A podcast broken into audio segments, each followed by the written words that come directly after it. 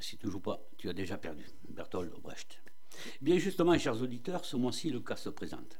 Et bien sûr, M. Brecht ne parle pas de jeu, ça n'en est pas un, mais de lutter pour ses convictions, ses droits, ses privilèges, ses égalités, ou pas. Car il s'agit bien d'un non-sens, non écrit évidemment, dans notre Constitution.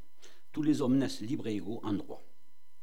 Sauf que voilà, sauf que c'est écrit par des hommes, il n'y avait absolument aucune femme d'ailleurs à l'Assemblée en 1789, même, Olympe de Gouges, je crois qu'il était bon. Euh, par des hommes, pour des hommes, et malgré le talent de Olympe, justement, nous allons voir le chemin qui reste à parcourir euh, avec euh, les bienfaits attendus et ses dérives inévitables. Car l'on peut ne pas être d'accord, ça c'est vrai.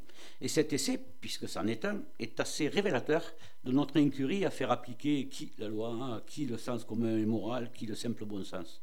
Et en cela, je fais, et en cela, se battre pour ses convictions est une entreprise aussi respectable que nécessaire. Euh, je suis tour à tour partagé par l'admiration, je vous le dis clairement, le scepticisme aussi. Et puis la stupeur, peut-être un peu le rire, la colère, l'étonnement, et puis aussi ben, par le respect, je ne vous le cache pas, clairement. Enfin bref, tous ces sentiments mêlés qui font les hommes. Hein. Et notre bon Victor Hugo, de paraphraser, toujours pareil, lutter, chercher, ne rien céder. J'adhère au point que l'on reçoit ce mois-ci un livre, un bon livre. T'as de la chance, sous-titré, et son auteur, Eugénie Duchère. Bonsoir, Madame Duchère. Bonsoir, Eric. Qui vient en voisin, oui, absolument, je viens de Podensac. Ah, c'est juste à côté, c'est pas très grave, on n'est pas loin, c'est parfait. Alors la tradition dans cette émission veut qu'en général on, nous décrive la première de couverture. ben, elle est blanche, voilà. Elle, est blanche, mais c'est pas très grave. Donc euh, c'est pas, pas très très grave, mais le, plutôt, euh, puisqu'il n'y a pas de dessin, expliquez-nous donc le, le sens justement de ce fameux sous-titre, quand la parité est perçue comme un privilège.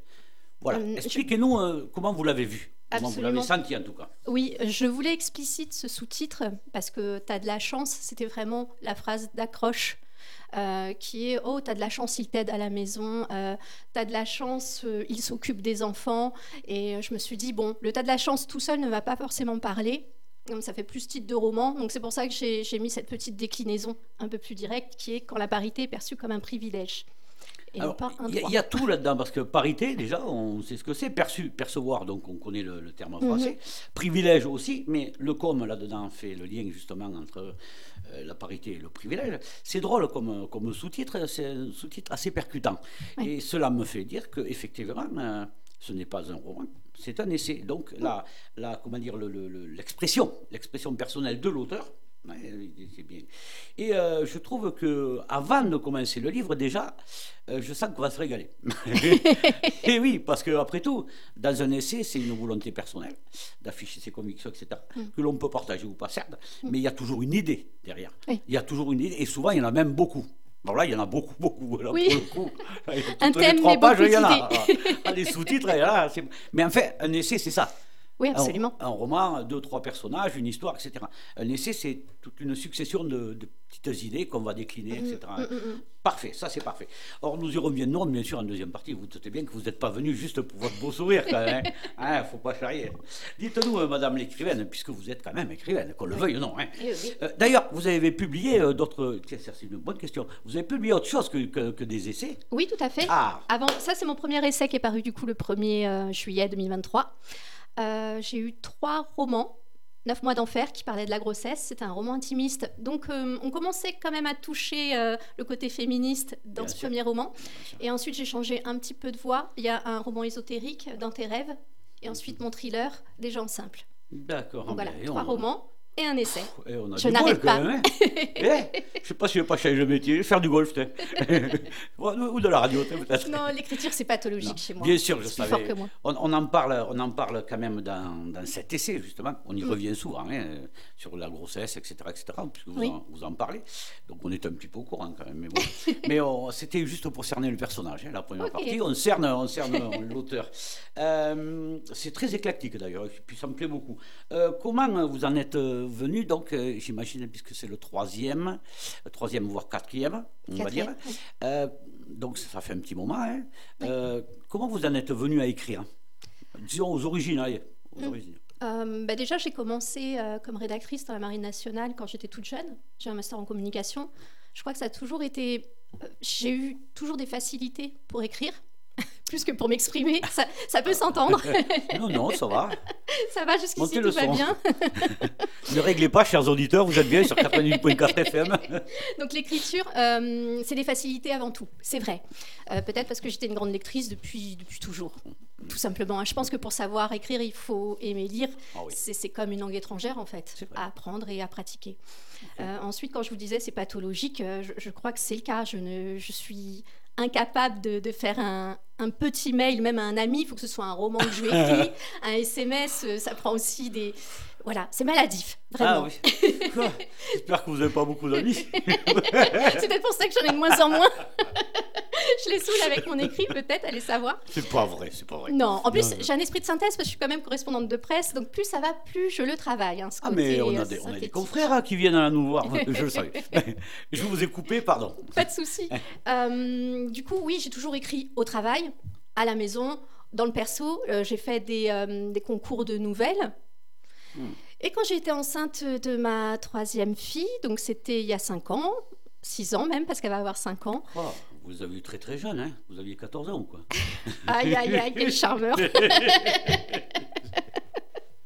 Pardon. Du coup, il n'arrête pas. Bon, c'est bien. Non, mais au moins, vous testez mon, mon flegme. Euh, oui, pendant cette grossesse, j'ai été arrêtée et c'est là où j'ai commencé à écrire un journal intime où je voulais vraiment déverser tout ce qui n'allait pas parce que bah, j'arrivais pas à le verbaliser tout simplement. Et euh, me suis rendu compte qu'il y avait plus de 100 pages. Ah. Et je me suis dit, bon, bah, qu'est-ce que tu vas faire de ces 100 pages? Parce que, bon, bah, il Ben oui. y avait personne à qui destiner ce Oui, journal. hein. vrai, c'est vrai. Euh, donc je l'ai réécrit. J'en ai fait un roman. Je l'ai Mhm. envoyé à plusieurs maisons d'édition. Mhm. Et un jour, un éditeur, euh, donc euh, Tony Cardozo des éditions Enduro, m'a envoyé un message. sa compagne l'avait lu et avait beaucoup rigolé. Elle m'a dit Allez, je veux te publier. Ah, Et ça a commencé comme ça. comme ça, et c'est parti. C'est. Et c'est parti. Et j'ai voilà, ça a En continué. fait, c'était pas provoqué du tout alors. non, c'était vraiment euh, je toque aux portes. Si Mhm. ça s'ouvre, c'est bien. Si ça s'ouvre pas, bah tant pis, c'est oui, pas oui, grave. oui, oui. Oui, c'était destiné d'abord vous-même, peut-être, Absolument, à, oui, peut-être oui. à votre famille plus tard, etc. Mais Mhm. pas à être lu. C'est ça. a ça. été romancé par la suite. Ah, excellent, excellent. Comme quoi, parfois, on a des opportunités, des... Oui. peut-être de la chance. Pardon. Oui, Non. là pour aussi, opportunité chance, parce que je suis tombée sur le bon éditeur qui a dit oui au moment où. Non, mais il y a le facteur oui, chance forcément. hein. euh, Il n'y a pas que le talent, je pense que tout le monde a quand même une bonne étoile ou pas au-dessus de la tête. Oui, et puis c'est vrai que sur ce mot chance, puisque c'est quand même le titre, on y met tout, rien et n'importe quoi dedans. hein. On peut y mettre tout. C'est ça. Dès qu'on est heureux, on croit en Dieu. Quand on n'y est plus, on n'y croit plus. C'est ça. c'est toujours pareil. Oui, c'est- exact. Euh, votre, vos sources pour euh, attaquer un nouvel ouvrage. Demain ou après-demain, vous souhaitez euh, vous diversifier. Vous êtes très éclectique dans vos, dans vos écrits. Mm.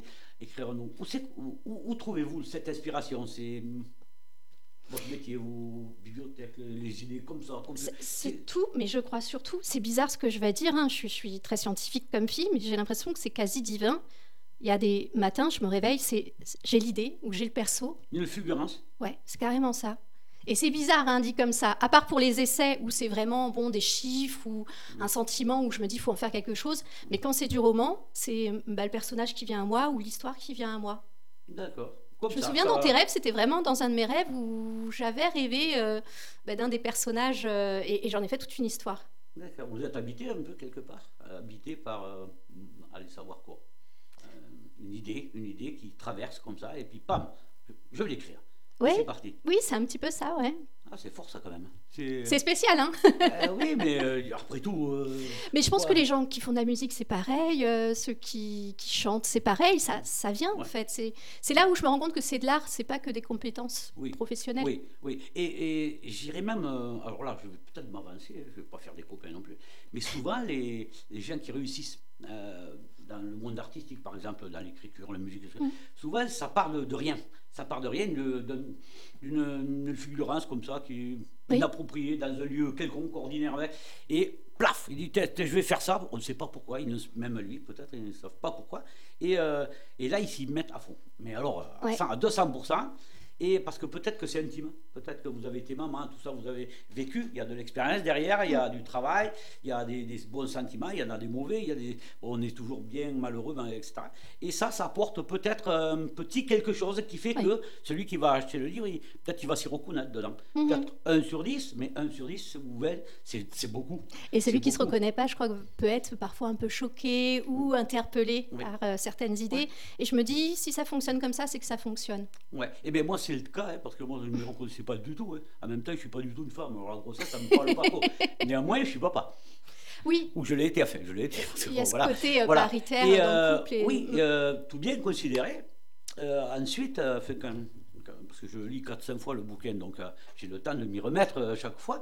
Et tiens, ma, femme, et, mon épouse, il ne faut pas que je dise mon épouse, euh, j'ai remarqué effectivement qu'elle avait des euh, sortes d'humeur, des enfin, mm. après, postérieurement, dit mais euh, c'est vrai en fait, et pourtant j'étais pas a priori tellement, c'est plutôt bien réussi, c'est plutôt réaliste. En tout cas, c'est dans, dans, dans, ce que je pensais. Alors que je n'y pensais pas à l'origine, hein, j'aurais pas.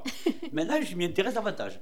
Et puis en plus, j'ai eu deux filles. J'imagine qu'elles vont traverser sans, sans, doute les mêmes choses, les mêmes affres, et puis les mêmes jours aussi. Hein, parce qu'il n'y a pas que des affres, il y a aussi beaucoup de joie, j'imagine. Oui, heureusement. Voilà, heureusement, oui. Ce qui nous permet après d'avoir des, des, femmes de talent qui écrivent des bouquins que l'on reçoit. Voilà. Elle n'est pas belle la vie quand même. Voilà. Dites-moi, euh, on va prendre une petite coupure tranquillement de de quelques minutes, quelques secondes, histoire de boire un verre d'eau, puis on va continuer et vous allez nous expliquer tout ça, d'accord? D'accord, merci.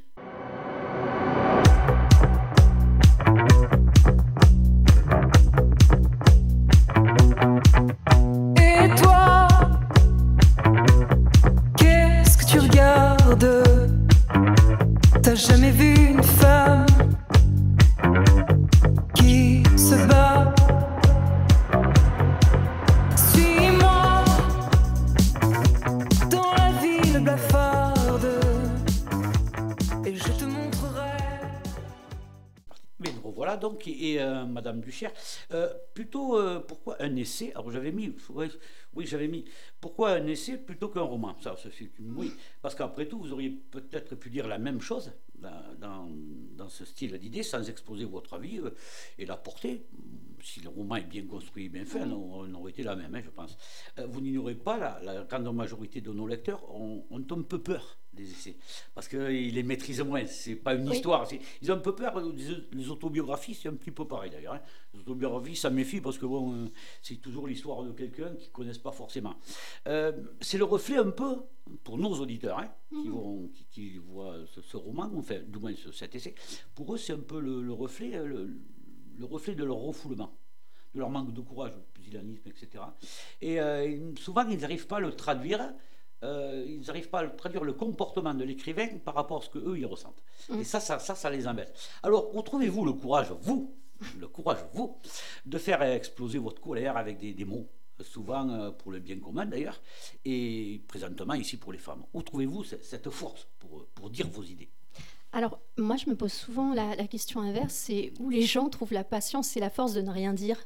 Et de se taire face à beaucoup d'injustices. Je ne sais pas. Je, regarde des gens, même juste sur la route, là, en venant, euh, il y en a qui font n'importe quoi, il y a celui qui klaxonne et il y a celui qui klaxonne pas. moi, je fais partie de celui qui klaxonne. et, je me dis, mais comment font-ils pour être aussi... Alors, voilà, sur la route, ça sert à rien, je suis d'accord. Mais quand il s'agit de nos droits qui sont bafoués, euh, parfois, je me dis, mais euh, je suis la seule dans mon coin. Et je me rends compte que non. Dès qu'on commence à parler, dès qu'on commence à échanger, on se dit, on est plusieurs à penser de la même manière. Mais étrangement, il y en a qu'un ou deux qui va le dire. Mm. Donc je me dis, bon, bah, si j'ai cette facilité de le dire, de l'écrire, bah, je vais le faire. Et par rapport au format essai, je suis tout à fait d'accord. Le format roman, bah, c'est ce que je pratiquais jusque-là. Et par contre, je me nourris énormément d'essais féministes. Par contre, je je leur reproche quelque chose. Euh, c'est vraiment pour une certaine élite. Les mots sont souvent complexes, les statistiques ne sont pas forcément accessibles. Euh, alors moi, je me suis dit, bon, bah, ton essai, tu, vas le faire avec je. Tu vas raconter un petit peu de ta vie. Tu vas prendre des statistiques simples, vulgarisées. J'ai dit que j'ai un master en com, mais je me suis spécialisée dans la vulgarisation scientifique. Nous avons compris que vous étiez fort intelligente. évidemment. Merci. Non, en plus, non, je suis pas, je suis pas intelligente. Non, j'ai été scolaire. Non, non. Là, pour le coup, j'ai eu de la chance euh, de, de, rester euh, dans les études et de pas avoir de difficultés. Hein. Ah. Là, pour le coup, moi, je le dis, c'est de la chance. Je dirais pas que je suis intelligente. Et justement, euh, je pense que n'importe qui est capable de penser, de, de réfléchir et d'avoir le droit de s'exprimer. Et c'est mmh. vraiment ce que je voulais montrer aussi avec l'essai. C'est qu'il ne faut pas maîtriser la langue française excessivement pour pouvoir exprimer un point de vue ou pour comprendre aussi l'actualité. Parce que mhm. ça aussi, euh, on en parle des médias où euh, on, nous noie d'informations et de mots complexes. Mhm. J'ai l'impression que les médias ne jouent de moins en moins ce rôle d'éducation. Mhm. Mais euh, vous savez, il y a des corporations, des huissiers, des juristes, etc., qui emploient un vocabulaire propre mais il ne faut pas se faire d'illusions, c'est absolument volontaire. Hein. Oui. Parce qu'il y a un sur deux, quand je dis un sur deux, peut-être un sur dix qui comprend ce qu'ils disent. Oui, le médecin, le ah, notaire, c'est du latin. Oui, ah, mais complètement. Et, euh, c'est pour les prophètes, pas pour les profanes. C'est pas forcément pour que la personne en face ne comprenne pas, c'est pour euh, marquer une espèce de distance. Absolument. Moi, j'ai fait ceci, moi, j'ai fait cela. Mm. C'est vous qui êtes le patient ou l'intervenant. Et c'est donc moi, l'expert ou le patron, ce que vous voulez. Mm. Et vous allez écouter ce que je vous dis. Euh, en fait, on nous prend un peu pour des nigauds aussi, hein, mais bon après tout, c'est un peu. Oui, un complexe de supériorité. Ah, mais, total. mais c'est euh, j'ai vendu une maison il n'y a pas longtemps chez Londres euh, j'ai signé en bas à droite, parce que si, quand il lit pendant 20 minutes le truc, à la fin, tu n'as rien compris. Non, c'est non. Tu sais même pas si tu as vendu la maison ou si tu l'as acheté. Hein. Oui, oui, oui. Tu es, paumé. On regarde juste le chiffre. Voilà. Et pourtant, et pourtant, ils sont censés nous donner oui. Vous savez, les, on les paye toutes les informations nécessaires à la compréhension, blablabla. Bla, bla, C'est le baratin ordinaire. Mais euh, quand vous dites les, presque tous les gens sont capables de. Moi, je ne crois pas. Je pense qu'ils le sont tout court, capables, il faut l'enlever. Tous les gens sont capables de discernement, de réflexion. Absolument. Seulement, effectivement, comme je vous le disais en préambule, euh, souvent, euh, ce n'est pas un manque de courage. C'est euh, soit de la modestie, soit de la retenue, soit ils ont peur de se livrer, soit ils sont pas, euh, comment dire, ils sont pas sûrs de leurs sentiments ou, de, leur intelligence, ou de, oui, oui, de, de tout ça. Et, ils comptent sur quelqu'un, des gens comme vous, qui écrivez ce que eux ils pensent fidèlement. Et en fait, euh, ils le disent peut-être pas, mais je vous rassure, ils se retrouvent parfaitement. Et ils adhèrent. Ah non, mais ça c'est sûr. Et ils adhèrent totalement. Seulement, entre adhérer et avoir le courage de le dire ou de l'écrire, ça, il y a un tournant qui qui devient, ben, on devient écrivain comme vous ou on ne le devient pas. C'est pour ça qu'il y en a qui écrivent et d'autres qui achètent des livres. Mais c'est très culturel ben en France. Je pense que ça vient depuis qu'on est petit à l'école. Tu, tu, apprends ce que je te dis d'apprendre. Cette réponse est la bonne, pas le reste. Donc, quand on, on, passe combien de temps à l'école? Entre nos 4 ans jusqu'à euh, bah, minimum 16 ans. Euh, ça fait quand même un sacré bout de temps. C'est comme ça qu'on grandit. Euh, je pense que bah, ça, ça provoque des mécanismes où on n'est plus capable ou, alors voilà, c'est pas le mot capable, où on n'a plus en, non, j'allais dire envie, c'est pas non plus envie que je veux dire, où on ne se sent pas tout simplement la légitimité d'exprimer un point de vue différent. C'est vrai. Ça deviendrait donc presque un privilège alors de, donner son sentiment quelque part. Pour, le, coup, oui. Pour le coup, oui. Oui, oui, carrément. Oui, je, comprends, je comprends. Et c'est dommage. Ah oui, c'est là où c'est dommage, ça doit ben, pas être un privilège. Ce qui est dommage, c'est pour les 20, 30, 40 ans à venir. Enfin, nos parents disaient, c'est pas tout à fait ça. Moi, je me rappelle bien que mes parents ou mes grands-parents, ils étaient fiers de, nous. Ils nous disaient, va à l'école, tu seras quelqu'un. Ils étaient très fiers que l'on puisse avoir notre propre vie. Parfois même qu'on leur, euh, qu'on les arrête un peu sur les sujets, même si c'était pas très poli pour eux, mais ils étaient un peu fiers d'avoir amené leurs enfants à l'école, etc.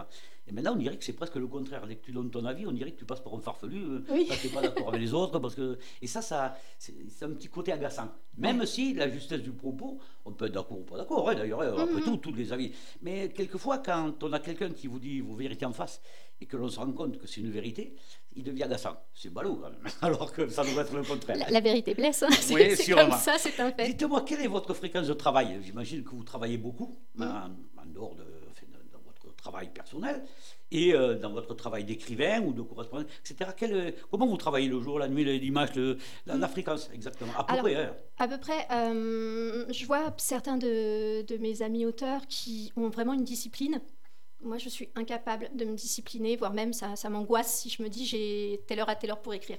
C'est vraiment quand ça vient, j'écris, je prends des notes pour pas oublier. Ça, par contre, je, suis tête en l'air, force d'être partout à la fois. on l'a pas dit. Hein Et euh, dès, que j'ai un, moment, euh, ça peut être la nuit, ça peut être le week-end, ça peut être avant un rendez-vous. Euh, là, tout à l'heure, j'étais en train de prendre le café juste avant de venir. En 10 minutes, j'étais en train d'écrire dans mon carnet. D'accord. Ouais, ben, disons. C'est. Surbooké. Oui, mais c'est compulsif en fait. Ah, ouais. Donc je ne peux pas quantifier, ça, ça peut être euh, 20 heures par semaine, comme une heure, et, et c'est vraiment avec des élans de créativité et de productivité. C'est c'est pas, c'est pas la demande. Et tous ces écrits, il en reste quelque chose à faire Vous les gardez ou vous les jetez? Vous, vous prenez, je sais pas comment ça fonctionne. Tout est sur mon ordinateur. Ah d'accord. Il faut absolument que je fasse une sauvegarde là, au même moment où je vous le dis, je me dis, ça, il sera un disque dur. Là, vous étiez au café, là, euh, là, Ouais. vous- euh, des idées qui arrivent, vous notez, etc. Mm. Et, et de cette masse, puisque je suppose qu'il y a une masse d'idées, de, etc., etc. Est-ce que- est-ce qu'il en sort? Je dis une bêtise, hein, j'aime pas les chiffres non plus, mais euh, quoi, euh, un, un sur 10, peut-être 20, euh, je sais pas combien, euh, des idées qui arrivent. Est-ce que vous les gardez réellement, ces idées-là? Ou c'est juste euh, symbolique et puis Non, on y revient toujours. plus tard? Je les garde toujours et je les mets dans. J'ai peut-être en ce moment trois manuscrits en cours. Et je me dis, ton idée, soit elle va aller pour un perso, soit elle va aller pour le prochain essai, ou soit pour la boîte à plus tard. D'accord, d'accord. Trois manuscrits en même temps Oui, Euh, mais je sais pas si. Ah oui, oui. Là encore, je me mets pas Oui, la pression. Soit oui, ça oui, va naître, soit c'est Oui, pas ça grave. fait des idées, quoi. C'est ça. Eh ben, le mari, il n'a pas intérêt de louper le cake, parce que sinon, Je le plains. Bien, vous, avez, vous êtes écrivain, donc, et vous publiez euh, en même temps. Euh, pourquoi vous avez attendu, puisqu'apparemment vous avez attendu assez longtemps pour écrire votre premier... Mm. votre premier- pourquoi avez attendu si longtemps? Il y a eu un problème avant Vous n'étiez pas prête ou vous ne sentiez pas... euh, J'avais pas confiance Non? en moi, tout simplement. Je crois que j'ai des vieux manuscrits que j'ai écrits. pff, Peut-être même quand j'étais ado, j'ai dû écrire euh, quelque chose.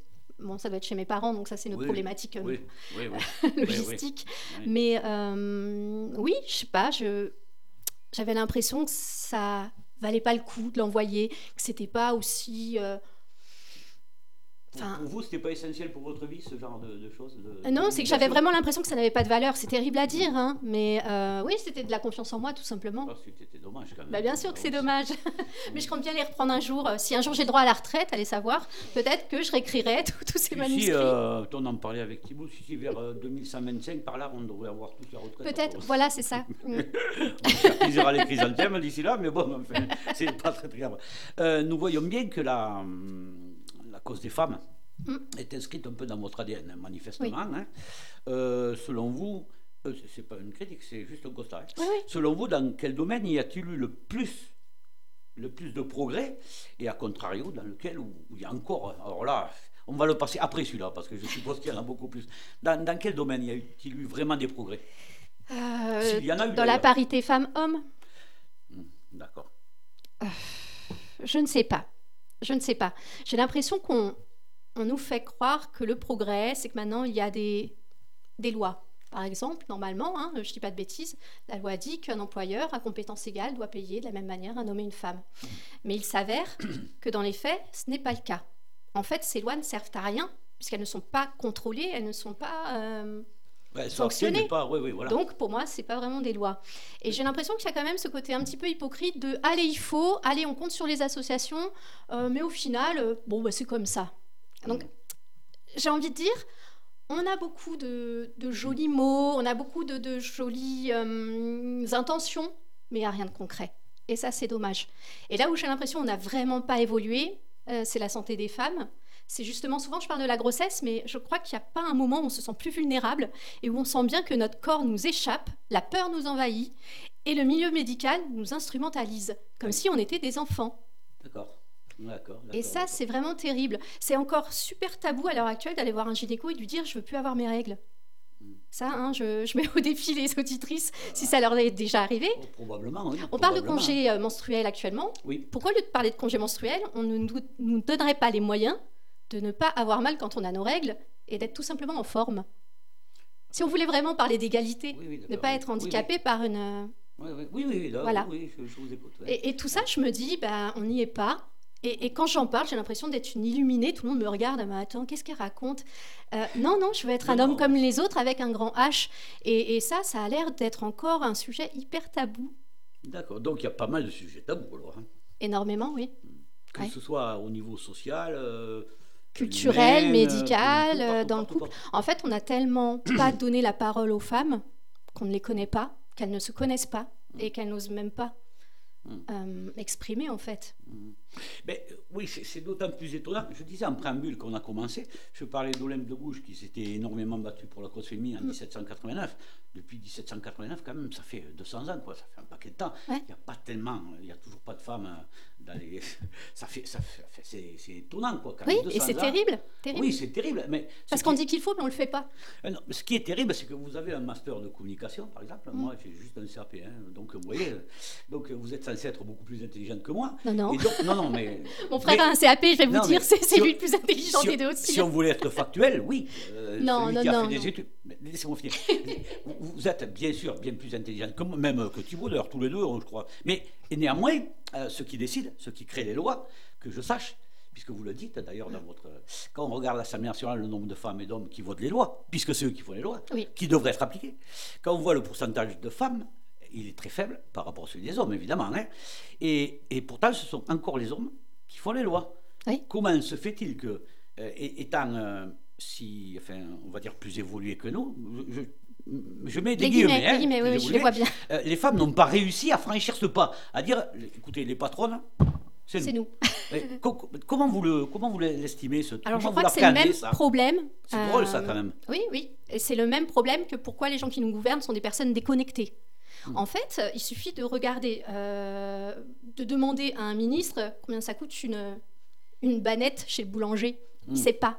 Euh, il a combien le SMIC? Bon, peut-être qu'il le sait, mais il ne sait même pas qu'est-ce que ça représente par rapport à un loyer, par hmm. rapport à un crédit, une facture EDF, GDF. quelque chose de réel, quoi. C'est ça. et en fait, c'est carrément ça. Ce sont euh, des hommes déconnectés qui nous dirigent. Et j'ai pas honte de le dire, je l'assume. et, et, ça, c'est terrible. Et c'est pareil par rapport aux hommes et aux femmes. Quand c'est des hommes qui, euh, qui sont gynécos, qui disent comment accoucher alors qu'ils n'ont jamais eu ben, un bébé dans le ventre, je suis désolée, à un moment donné, il faut arrêter de déconner. Non, c'est pas, c'est pas possible. Il y a un grand écart qui ah s'appelle l'incompréhension et la déconnexion. Un très très grand écart, oui. Par contre, à contrario, on pourrait dire que des sages-femmes hommes, il y en a très peu, non? Mais oui Je sais pas, hein, je, Oui, oui, oui. J'ai eu la surprise de tomber sur euh, ben, une sage-femme homme, je sais même pas comment on le met au masculin. Un mec. Je crois qu'un mec qui accouchait des femmes. voilà, il faut le couper, ça. en direct, désolé. je ne sais pas comment on pourrait dire, effectivement. Oui, oui, donc oui, oui. Euh, et ça aussi, c'est dommage. Il n'y a pas d'hommes esthéticiennes, pas plus que ça. Euh, pas beaucoup d'hommes sages-femmes, pas beaucoup d'hommes nounous. Parce qu'on que on a encore ces espèces d'a priori sur un homme, ça fait ci, une femme, ça fait ça. On est déconnecté total. Hein. Oui, carrément. on se met des limites. Les petits-fils, ils voient la maman, comme beaucoup euh, la maman ou autre. Il y a pratiquement que des femmes. Et mhm. même, je dirais, que des femmes que j'enlève le pratiquement, alors que je pense que l'homme pourrait faire la, même chose. Hein. Après tout, euh, les femmes euh, sont routiers, euh, les hommes pourraient faire même. Mais pourtant, il n'y en a pas. Et je pense que dans leur sensibilité, ça devrait pouvoir se faire. Mais effectivement, on est relativement déconnecté. Mais plus que déconnecté, en fait. Hein. Mais parce qu'on nous a éduqués comme ça. Alors, la question vient, elle n'était pas prévue, mais je vous la... On est complètement déconnecté. Mais alors, comment faire pour resserrer les boulons, là? Parce qu'on est déconnecté, il faut, bien revisser le plus truc. De terrain, plus de réalité. Dans 30 ans, on tiendra le même discours.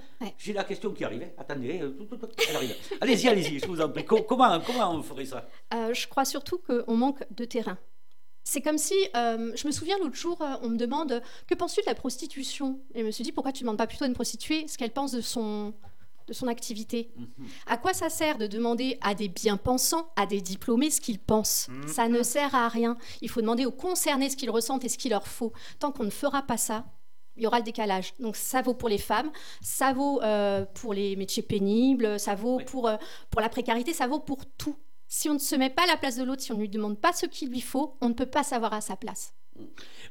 En même temps, il y a eu des mots terribles euh, de la part de, ceux qui nous sont censés nous protéger, nous gouverner. Euh, il y a quelques années, vous vous rappelez cette fameuse, cette fameuse phrase, la France d'en bas, etc. Euh, c'était, c'est des mots qui, ont, qui sont peut-être passés dans le sens comique, etc., etc. Mais si on y réfléchit bien, c'est quelque chose d'affreux. Ça n'a rien de drôle Non, ah, mais non, c'est même tout le contraire. Mais ça, l'est devenu parce qu'on en a fait ah, sur Canal, etc. Ah Alors qu'en réalité, oui, oui, mais par exemple, mais les humoristes l'ont repris, etc. Mais euh, on pourrait dire pareil de la, de la parité homme-femme. Hein. Euh, la France d'en bas, c'est exactement la même chose si on, si on fait le mhm. parallèle. Et c'est quelque chose de, terriblement frustrant. C'est dégradant au possible euh, de, de, personnes qui sont censées nous apporter le bien, puisque quand même on vote pour, et voire même, j'ai pas de dire, on les paye, hein, parce que c'est Bah oui, l'État on paye qui les impôts, oui. et ils sont en train de faire le contraire. Et la question qui n'était pas prévue, mais qui arrive maintenant, je me frotte les mains. Alors donc, vous êtes maman de trois filles. Oui. Hein, donc euh, j'ai bien lu. Or, elles vous observent tous les jours, bien entendu, puisque vous êtes leur maman. hein. Oui. On aime toujours sa maminou. Et vous pose-t-elle des questions un petit peu personnelles euh, et plutôt et plutôt dans quel domaine? Et ensuite, euh, Alors, euh, je crois que mes filles et moi, on a un rapport euh, très particulier, peut-être par rapport à d'autres mamans et leurs filles. Je suis une personne un petit peu sauvage et très, très secrète. Bah bon, Oui, et oui, oui, Alors justement, on parle de la France d'en bas. euh, je, Ouais. je suis née dans le 93. La grande précarité, je l'ai connue. Ah. Euh, donc effectivement, je fais partie de ces gens avec un papa immigré euh, qui a fui la guerre d'Angola. Enfin, avec une histoire bah, qui est pas cool. Ma mère vivait dans des bidonvilles. Et, c'est et lourd, c'est vrai que même, oui, bien sûr que c'est Oui, lourd. oui. Et, et mes filles, elles ont connu bah, cette maman qui a été officier dans l'armée, qui est diplômée, voilà, ce super, Ouais. ouah, les bacs plus Ouais, 5, ouais, etc. Mais elles savent très bien qu'il y a des failles, qu'il y a de l'intime, qu'il y a des choses vraiment. euh, Maintenant, je sais, et elles me le disent, elles peuvent venir quand elles veulent, me parler de ce qu'elles veulent. Oui, Donc un ça, vrai rôle de ça c'est sûr. Voilà, le vrai Ouais. rôle de maman, Ouais. enfin, s'il y en a un ou pas. Oui, Mais en tout cas, voilà, ça, il n'y a pas de limite. On peut tous dire, mais elles savent très bien euh, que je suis pas fan des questions sur ma vie d'avant, avant d'être maman. Oui, mais euh, donc, donc elles ne vous le poseront pas. Ou très peu. Ou très peu, c'est ça, peu. ouais, tout à fait. Et donc, incidemment, euh, il y a toujours. euh, Et donc, pour elles, pour elles, Mm. vos enfants, euh, qu'espérez-vous pour, euh, pour leur devenir, pour leur avenir quoi Ben oui. Qu'elles ne s'interdisent rien. Que ce soit mes filles ou celles des autres, que, que tout. Soyez fortes. Même pas être forte, c'est comme je veux pas être courageuse quand je sors, je veux juste être normale, être libre, euh, qu'on reprenne un petit peu de place euh, dans l'espace public, qu'on n'ait pas peur de prendre les transports le soir, qu'on oui, oui, je comprends. qu'on y aille vraiment. Je pense que tant que les femmes ne reprennent pas leur place, il se passera rien. On va pas nous la donner. C'est à nous d'aller la chercher. C'est affreux, ça, ce que vous dites là, hein, parce qu'on ne va pas vous la donner, alors qu'en fait, Ouais. vous l'avez jamais perdu, mais vous l'avez jamais eu. On l'a jamais eu, c'est ça Ouais, On l'a jamais eu. Oui, oui, oui, c'est carrément ça. Terrible. c'est hein. bien ça le problème. Le, Ouais. le truc, c'est que quand on se marie, on est deux, et puis euh, et en réalité, on se rend compte qu'on est qu'un, puisque la femme n'a pas son vrai. C'est une image, hein, Oui, parce oui, que dans le, dans le couple, euh, évidemment. Mais en gros, c'est ça qu'on se marie à deux, mais c'est moi qui commande, quoi. Ouais. C'est un truc de dingo, ça. Hein. Oui, il y a encore ce, ce côté ben, nom de famille, c'est souvent le nom de monsieur, alors qu'on pourrait prendre le Oui. nom de madame. Oui. Euh, Il y a ce côté aussi chez le notaire, en bon père de famille. Avez-vous pris soin de votre maison Oui, en bon père de famille? On me l'a demandé Oui. alors que j'étais toute seule dans la Oui. maison. Euh, c'est- encore une culture patriarcale très très ancrée. Oui, et euh, ben, c'était pas prévu non plus. Pensez-vous que nous, au niveau de la France, euh, de l'État français, notre culture, notre Mm. vocabulaire, etc., euh, on est plus en retard ou plutôt en avance par rapport à d'autres? Je connais pas assez les pas. autres pour, euh, plus, pour en pour parler. Je fais souvent des allers-retours en Espagne. Ils ont fait un gros gros travail contre Ah oui. le machisme et les féminicides. Ah oui. Mais je trouve que les jeunes filles espagnoles, justement, elles sont plus dans la rue le soir. Mm. Elles sont plus aussi au niveau sportif présentes. Oui. Et, et souvent, je me demande, je vais peut-être euh, m'interroger un peu plus dessus, peut-être un nouveau livre, aller savoir, qu'est-ce qui a fait cette différence? Qu'est-ce qu'ils ont mis en place? Ben, Souvent, Saint-Sébastien, je vois toutes les devantures de magasins où il y a cette lutte vraiment féministe contre le machisme, etc. Euh, mais voilà, c'est le seul exemple que j'ai. D'accord. Et, et Euh, je ne sais pas si on est bien Moi, je vais pas. plutôt euh, complètement à l'opposé, parce que c'est pas, c'est, passé à la Catalogne hein, directement, Oui. puisque mes enfants sont là-bas, donc je vais très très souvent. euh, et je me suis rendu compte exactement de la même chose. Alors que le, le- l'espagnol était machiste, c'est le, mec sur son cheval, là, donc il et compagnie, soi-disant, soi-disant, enfin ça c'est l'image qu'on donne dans la littérature, mais les femmes pas du tout. Les, les femmes, la femme espagnole a une, une force de caractère, mais Mhm. on lui fera pas faire ce qu'elle veut pas. Et ça, euh, je trouve que, je sais pas si c'est l'exemple, j'en sais rien, mais en tout cas, on pourrait peut-être certains traits chez elle. Euh, le- vous voyez, le- le- vous parlez du, du, du congé menstruel, par exemple, qui, qui est Mhm. devenu une loi chez eux, tout à fait basique, mais ça vient pas de maintenant, il y a 50 ans qu'ils le proposent, il y a très longtemps, qui n'était pas arrivé. Elles se sont battues, elles ont morflé, remarquez. Elles ont morflé. Je trouve que c'est peut-être ça. Et les autres pays, je, je n'ai pas de, de référence. Je voulais juste savoir si on était en avance ou en retard. Oui, pareil, j'ai pas assez étudié les autres pays. On, on a déjà beaucoup à faire en France. C'est vrai. Et, et c'est vrai que chaque jour, je découvre de nouveaux chiffres et de nouveaux problèmes en France. Donc, euh, je Ouais. verrai après pour la suite, mais pour plutôt s'inspirer de solutions. Parce que c'est pareil, c'est facile de montrer du doigt ce qui va Oui, pas. oui, oui, oui. Il serait intéressant de voir comment ça pourrait aller mieux. C'est toujours plus simple. Ouais. Et c'est difficile de trouver une solution, très facile à critiquer. Bon, Euh, juste un petit aparté. donc. Euh, Vous êtes correspondante de presse. Oui. Parfait. Euh, on peut citer votre journal, hein, là où Bien vous sûr. travaillez. Alors, je travaille pour le Sud-Ouest, pour les communes de Bègle, Cadojac et Léognan. Et le Républicain pour Podensac, puisque j'y vis, c'est pratique. Parfait, ben, on les salue. Hein.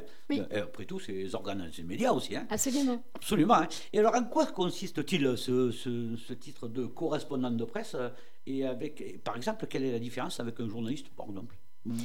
C'est vraiment relater l'information locale. Euh, Qu'est-ce qui se passe dans la commune?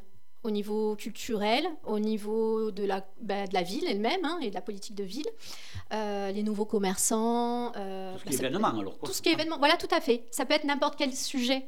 Quoi, mais c'est très très vaste parce que Oui. vu, tous les, toutes les communes que vous avez, vous êtes toujours sur la route, quoi. C'est pas possible, quoi. Bah, après, on a euh, un nombre plus ou moins d'articles par semaine à produire. Donc voilà, on est obligé de, de sélectionner. Je ne peux pas être partout à la fois. Oui. Et il y a aussi le temps qu'on qu'on doit donner. Mais oui, ça peut être n'importe quel sujet. Bon, je retiendrai donc de votre discours que vous ne pouvez pas être partout à la fois, mais bon, vous êtes une femme, alors bam Ça- Et là, c'est- là, c'est fait mauvais dans un essai, là. hein. Évidemment, c'était une digression, c'était pour m'amuser. Je sais. Évidemment, je sais. c'était pour Et j'ai de l'humour. hein. Je suis une féministe qui a de l'humour. Euh, alors, au niveau de la, des études, de la vie sociale ou associative, Mm. y a-t-il, selon vous, une vraie envie euh, de, que les choses changent? Oui, je pense, j'espère aussi. Euh, mais ce qui est dommage, c'est encore cette histoire de déconnexion qu'on disait tout à l'heure. Les pouvoirs publics n'ont pas l'air de se rendre compte des difficultés à l'heure actuelle, euh, que d'être une femme, que d'être une mère, que d'être une jeune fille dans les transports euh, ou à l'école.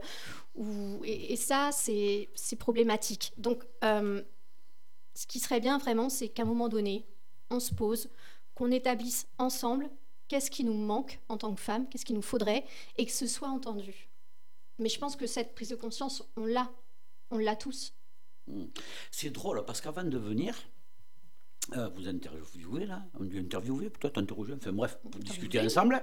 Euh, J'écoutais sur euh, France, France Bleu Gironde, là, il y avait un reportage euh, sur les, hum, les problèmes que les enfants rencontraient à l'école. Ouais. Rencontraient à l'école, le harcèlement, etc. Et notamment, il parlait de toute autre chose, il parlait des toilettes, par exemple, Mm. où les enfants, c'était un lieu où ils étaient inquiets. Euh, parce que là, les petits étaient agressés par les grands, ils n'osaient pas aller aux toilettes parce que c'était pas propre, etc. Et il parlait des jeunes filles et des jeunes garçons qui se privaient d'aller aux toilettes Ouais. parce que c'était l'insécurité, etc. Et euh, justement, c'est assez drôle parce que ça recoupe un peu ce que je disais. Euh, comment se fait-il que ce sont nos propres enfants hein, c'est-à-dire notre avenir, hein, puisque nous, on, est, on, est- on a fait notre vie quand même, hein, je veux dire. Et euh, au, niveau, euh, au niveau social, comment ça se fait qu'on fait on va acheter des bouquets, on va acheter des doubles vitrages pour les fenêtres, du chauffage d'hiver, et on ne, on ne pense pas, ou personne ne pense que euh, pour qu'un enfant se sente bien dans sa peau, il faut qu'il soit heureux. Or, quand un enfant se prive d'aller aux toilettes, par exemple, pendant deux heures, c'est une torture pour les infections urinaires, pour ceci, pour cela. Et d'autant plus les jeunes filles qui sont souvent, étant jeunes, je précise, un petit peu pudiques euh, par rapport aux enfants, etc. Comment ça se fait qu'on ne prend pas en compte leur désidérata Les parents d'élèves le soulignent. Mais a- c'est pas d'aujourd'hui, et il n'y a toujours rien qui se fait. Parce que les, trucs sont, sont- Les portes sont, sont déjà à 20 cm du Mm. sol, on peut regarder. En haut, il n'y a pas de plafond, la moitié ferme pas. Il y a une fois par jour, on roule aux toilettes, il n'y a rien dedans. Euh, J'imagine que pour un garçon, c'est compliqué, mais pour une jeune fille qui a 12, 13, 14 ans. ça Oui, et, une- et qui peut avoir ses règles. oui, et effectivement, il y a, il y a je ne sais pas, aussi cette ou- problématique. Ou sa, sa simple pudeur, ou sa, sa timidité, euh, ne pas oser. Et ça, ça fait partie, pour plus tard, qu'elle sera femme, à 20 ans, 25 ans, de sa construction quand même, Oui, oui. féminine, euh, sa construction intellectuelle aussi, le rapport qu'elle va avoir avec les hommes ou avec la société. Comment, comment se fait-il, selon vous, qu'on n'agisse pas encore davantage dans ce sens-là? Parce que, Et alors, pourquoi surtout? Parce que je ne comprends pas ça. Déjà, je trouve ça pas. terrible. En fait, ce constat oui. est terrible entre oui. euh, le harcèlement, euh, le mal-être des enfants à l'école. Ah. Euh. Voilà, moi j'ai ma seconde qui est ben, en seconde justement, et je la vois le matin des fois, mais la boule au ventre, je la laisse partir et je me dis, euh, il y a un problème. Il y a un problème dans ce monde et il y a Ah un oui. problème dans les écoles. C'est pas Ah oui. possible. Ah. C'est terrible. Euh, je crois surtout que hum, ça n'a pas évolué. Les, les écoles, juste l'architecture des écoles, comment elles ont Oui. été construites, c'est les mêmes. J'ai 42 ans, c'est les mêmes. C'est pas vrai. hein. Si. Oh, il faut pas mentir à la Je bois beaucoup de café, c'est pour ça que j'ai pas beaucoup de Oui. rythme. Euh, Ouais. Ça n'a pas changé en 40 ans. C'est les mêmes écoles. Et donc forcément, c'est les mêmes usages et les mêmes problèmes qui se répètent. Il y a des villes euh, comme euh, Paris qui commencent à se questionner justement sur les cours d'école. Il y a Bègle aussi qui a, hum, qui a fait un petit plan pour qu'il n'y ait pas justement euh, que les garçons qui jouent au sport au Ah oui. milieu et les filles d'un côté Oui. qui discutent, Oui, mais pour que ce soit plus inclusif. Et je pense que ça, c'est une priorité à l'heure actuelle. Ouais, ouais. que toutes les communes ne voient pas ou n'ont pas les moyens de voir. hein. Je ne vais pas non plus voilà, aussi, les accuser, hein, il n'y a pas de souci. oui. Mais il faut, il faut, parce que nos enfants, on ne peut pas les laisser comme ça. Non, On ne peut surtout pas les que- laisser aller à l'école comme Surtout ça. que nos enfants, ben, c'est nous demain, quoi. Hein, Oui, c'est eux qui oui, prendront oui. les décisions, qui feront des études. Ce qui qu'on a de plus précieux. Hein, oui. Et euh, j'avais trouvé qu'il y avait eu un, un certain progrès, alors ça, ça m'avait bien plu. Dans les écoles, ils ont, dans certaines écoles qui avaient un peu plus de moyens, ils ont fait des toilettes euh, suivant les, les âges.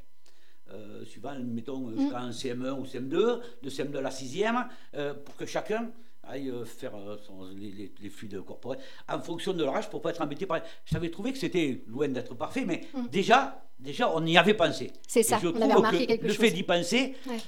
Euh, nous, on est euh, ici à Sauveterre, on n'a pas les mêmes moyens qu'à Bordeaux, hein, on ne Mhm. va pas se mentir. Oui. L'école, euh, un ric-rac en fin d'année.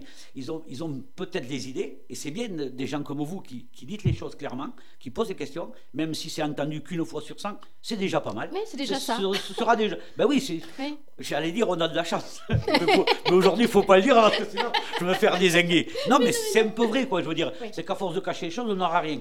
Même si on ne les cache pas, eh ben, une, une, une oreille, ce sera peut-être déjà beaucoup. À, à mon avis. Vous êtes Mhm. d'accord avec ça? Oui, absolument. Euh, j'ai- je donne aussi des formations à des jeunes adultes et je me dis, même si sur 20 personnes, il y en a qu'un qui a compris, le job est fait. Ouais, le job est fait. Ba- Bravo, bravo. N'avez-vous pas peur quand même qu'à trop se. Qu'à trop, comment on dit Qu'à trop battre le fer? Voilà, Ouais. ouais, qu'à trop battre le fer. Certains, certaines d'ailleurs, certaines, euh, mettent un peu de frein et se, et se désintéressent de, de- de toute cette entreprise qui, qui est longue pour arriver à l'abolition des privilèges, etc. euh, tellement il y, aura de boulot. Euh, vous n'avez pas peur de ça Que ça freine un peu? Si, puis je l'observe aussi, il y a des gens qui baissent les bras. Il y a Oui, des gens qui c'est- sont c'est ça- bien ça, dans... ouais. Enfin, ils sont même pas bien, mais au moins quand on ne remet pas en question, bon, ben, on suit le cours des choses. C'est plus euh, facile, C'est quand plus facile. Ah, voilà, c'est- c'est la zone de confort. Ouais, ouais. Je leur en veux pas. Mais il faut pas empêcher les autres qui veulent avancer d'avancer. Oui. Mais on, on le voit bien dans un couple quand on commence à s'engueuler, quoi. C'est, ça, ça crée un froid. Il vaut mieux être heureux que s'engueuler. Et pourtant, parfois c'est nécessaire. Ben non. Hein. Ça reste la communication. Hein. Ah oui, mais c'est, souvent plus difficile de, de râler euh, Ouais. que de, de rien dire, parce que rien dire, bon, on rend un petit confort, euh, Mm. sans se rendre compte que, incidemment, plus tard, quelques semaines, quelques mois, ça pèse. Ça pèse, ça. devient lourd. Il faut écrire. Dans le couple, quand on ne veut pas s'engueuler, Attendez, attendez. Et Faut écrire. On, reçoit qu'un écrivain par mois, on va pas faire ça toutes les semaines. Vous allez tous écrire hein, bientôt. Même Thibaut, il va se mettre à écrire maintenant. Et ça y est Ah, ben ça y est. Ben, Bientôt, je vais recevoir Thibaut maintenant. Alors, on va rigoler, je vais mettre derrière le bouton, ça va être rigolo. Non, non. Mais non, vous avez raison. Effectivement, nous, on appelait ça SNZ ver- verbaliser. On a quelque chose, on verbalise, ça rentre dans, dans la tête et on agit davantage parce que le cerveau l'a retenu, etc. C'est pas faux, finalement. Lorsqu'on verbalise une idée, qu'elle soit bonne ou mauvaise, c'est notre idée, on a le droit, hein, après tout, hein, ou une action. Et il est vrai que je crois qu'une fois qu'elle est dans la tête, c'est plus, percu- plus percutant. Vous avez, euh, vous nous dites que vous voudriez être euh, non pas euh, supérieur à l'homme, etc., mais au moins son égal, par, pas- même pas par nécessité, mais par naturel, Droit, oui. par droit. Bon, mais voilà, par droit, ça c'est votre idée. Et une fois qu'elle est dans la tête, cette idée-là, elle est bien ancrée et vous en êtes sûr. Eh bien, le, avant d'arriver à ça, il faut avoir vécu tout un tas de choses. C'est-à-dire qu'il faut avoir, être- avoir été privé de privilèges. Parce que si on n'est si n'est pas privé, euh, la reine d'Angleterre, elle se pose pas le problème pour savoir si elle est au-dessus du roi. hein. Mais oui, c'est vrai. Oui, il faut vrai, avoir, vrai, vrai. il faut avoir galéré, quoi. c'est ce Euh, qu'on disait, avoir si, galéré si on n'est pas sur le terrain, on ne peut pas Ah non, comprendre. non. Dans tous les domaines. Je, je crois qu'effectivement, le, le fait d'avoir galéré un peu euh, amène une autre, une autre réflexion, une autre vision des choses. Je pense que vous êtes d'accord avec ça. Oui. Tout à fait. C'est pour ça, quand, quand je parle de privilèges, quand on est né euh, dans hum, une famille issue de CSP euh, aisée, où on manque de rien, je pense qu'on a accès à plus de choses. Ah, en termes d'études, de santé, de tout, clair, de loisirs. Donc on le sent moins, ce, ce côté euh, illégal- illégalité, c'est un lapsus que j'allais faire, inégalité femmes-hommes, je pense, bah, quand on a de l'argent, par exemple. Ouais. C'est sûr que plus, on va hum, dans le- du côté populaire, plus on va les ressentir, hein, Oui, oui. toutes ces, ces choses différentes. C'est dommage d'ailleurs parce qu'il y avait Oui. un, un- un poète chinois qui disait que les gens riches ont, ont une grande télévision et les gens intelligents ont une grande bibliothèque. c'est pas, pas, pas tout à fait faux quand on y réfléchit. On se dit que ma foi. Mais bon, la Je vie, connais pas ces gens riches, je ne sais Ah. pas. la vie elle est comme ça. Moi j'en connais plein. Ils ont des grandes télés. Euh, euh, vous savez pertinemment que les enfants sont la plupart du temps confiés à la maman, souvent. hein, Mm. c'est un- fait. En cas de séparation, j'en- j'entends bien évidemment. Et il y a beaucoup de plus de juges hommes d'ailleurs que de femmes. je, crois, hein, je crois, qui décident de cela, puisque c'est eux qui décident. Mhm. Euh, que pensez-vous de cet état de fait, puisqu'il s'agit là justement d'une sorte de, je vous guillemets, de privilège euh, que l'on accorde aux femmes, et que privilège qu'en fait vous combattez quand même? Euh, la garde des enfants, vous entendez par là Oui. Alors, euh, c'est dommage que je n'ai pas mes chiffres avec moi, parce que je suis en train de monter une association et je récolte justement des chiffres sur la parité. Oui. Et je voyais que dans 20% des cas, les hommes demandent la garde alternée en cas de séparation. Mhm. Donc, c'est pas forcément un privilège qu'on accorde aux mères, c'est que visiblement, euh, les pères sont pas toujours intéressés par la garde de l'enfant non plus. D'accord. Bon, après les chiffres. C'était les chiffres, voilà, mais j'en sais rien, parce que bon, mais les chiffres. Oui, voilà, parce que euh, 20% on le demandent, ce qui veut dire que 80% ne le demandent pas. C'était ça. Mais oui, et ça me paraissait vraiment Ouais. très élevé par Ouais, rapport ça à mes connaissances. ça fait- J'ai l'impression que la plupart de mes amis séparés sont euh, plutôt. Ça euh, fait un gros écart quand même. Oui, oui, oui, tout à fait. Ben, les chiffres montraient ça, donc il faudrait, faudrait revoir. Ce qui est drôle, enfin, ce que j'avais noté de drôle, c'est que c'est surtout euh, souvent les juges qui sont hommes qui décident de ça. Quoi. Et euh, Oui. là, ça me, ça, ça me fait. Parce que je suis papa, quoi. Alors, euh, ça- mais bon, comme je n'ai pas l'intention de divorcer, de manière, maintenant c'est trop tard. Hein. 40 ans de mariage, il vaut mieux qu'on reste ensemble. Non, non, ça, tu le couperas, ça. hein. Tu le couperas. Euh, écoutez, euh, on va prendre une petite pause Mhm. parce que là, maintenant, on va bien parler du bouquin. hein. Aïe, aïe, aïe. Mais euh, oh, attendez, attendez, avant de couper, une petite, juste une question rapide. Euh, je la pose jamais d'ailleurs. hein. À la page 9 de, de votre livre, là, j'y vais vite, vite, vite, vite, vite, vite, vite. Là, je suis tombé dessus. Vous, nous, vous nous dites, quoique je vous dois la vérité, j'espère que vous la dites tout le temps dans le livre, hein, métier est un bien grand mot, plus que mon activité d'écrivaine, etc., etc., etc. Je voulais vous dire, ça paye écrivain ah, ah. Tant qu'on n'a pas de best-seller, non. Je n'en vis pas. Ça fait, un, ça fait un blanc quand même. Hein. Ça fait un Mais bien sûr, non, non, non, mais il faut pas avoir honte de le dire. Non, je ne vis Non, pas de mes non. activités d'écrivain. C'est quoi une, euh, Mes droits d'auteur doivent s'élever à une centaine d'euros annuels. C'est vraiment rien. Euh, bah, vous voyez, un livre à 15 euros, je touche 12% dessus des ventes. C'est pas mal quand même. Hein. C'est pas mal, c'est un euro et quelqu'un. Et c'est moi qui l'ai écrit. hein. oui, oui, oui, oui, oui. Non, non, mais 12%, euh, souvent, c'est même moins. Oui, oui, je Ouais, sais que je fais pour ça partie des dis- chanceuses, entre Oui, pour guillemets. ça que je Ouais, absolument. parce que- Non, non, non, ma maison d'édition est vachement honnête et, euh, et généreuse par rapport aux sont autres. les éditions. Euh, Ils sont à Chaumont. Eh bien, on les salue. Oui, je les Merci salue. de bien payer notre écrivain que l'on reçoit aujourd'hui. Bon, écoutez, merci pour ces informations. Mais de rien. Euh, on va prendre une petite pause musicale tranquille et puis là, on va parler. Maintenant, on a un bon moment pour parler vraiment du livre. D'accord? À tout de suite. À tout de suite. Comme je mords, comme j'aboie. Prends garde, sous mon sang la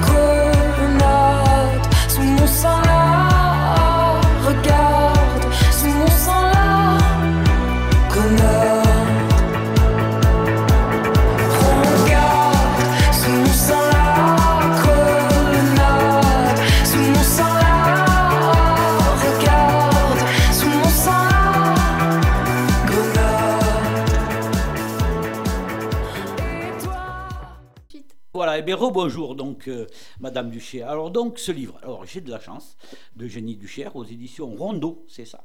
Douro. Douro, Douro, euh, Douro. Rondeau, pardon, autant pour moi les éditions.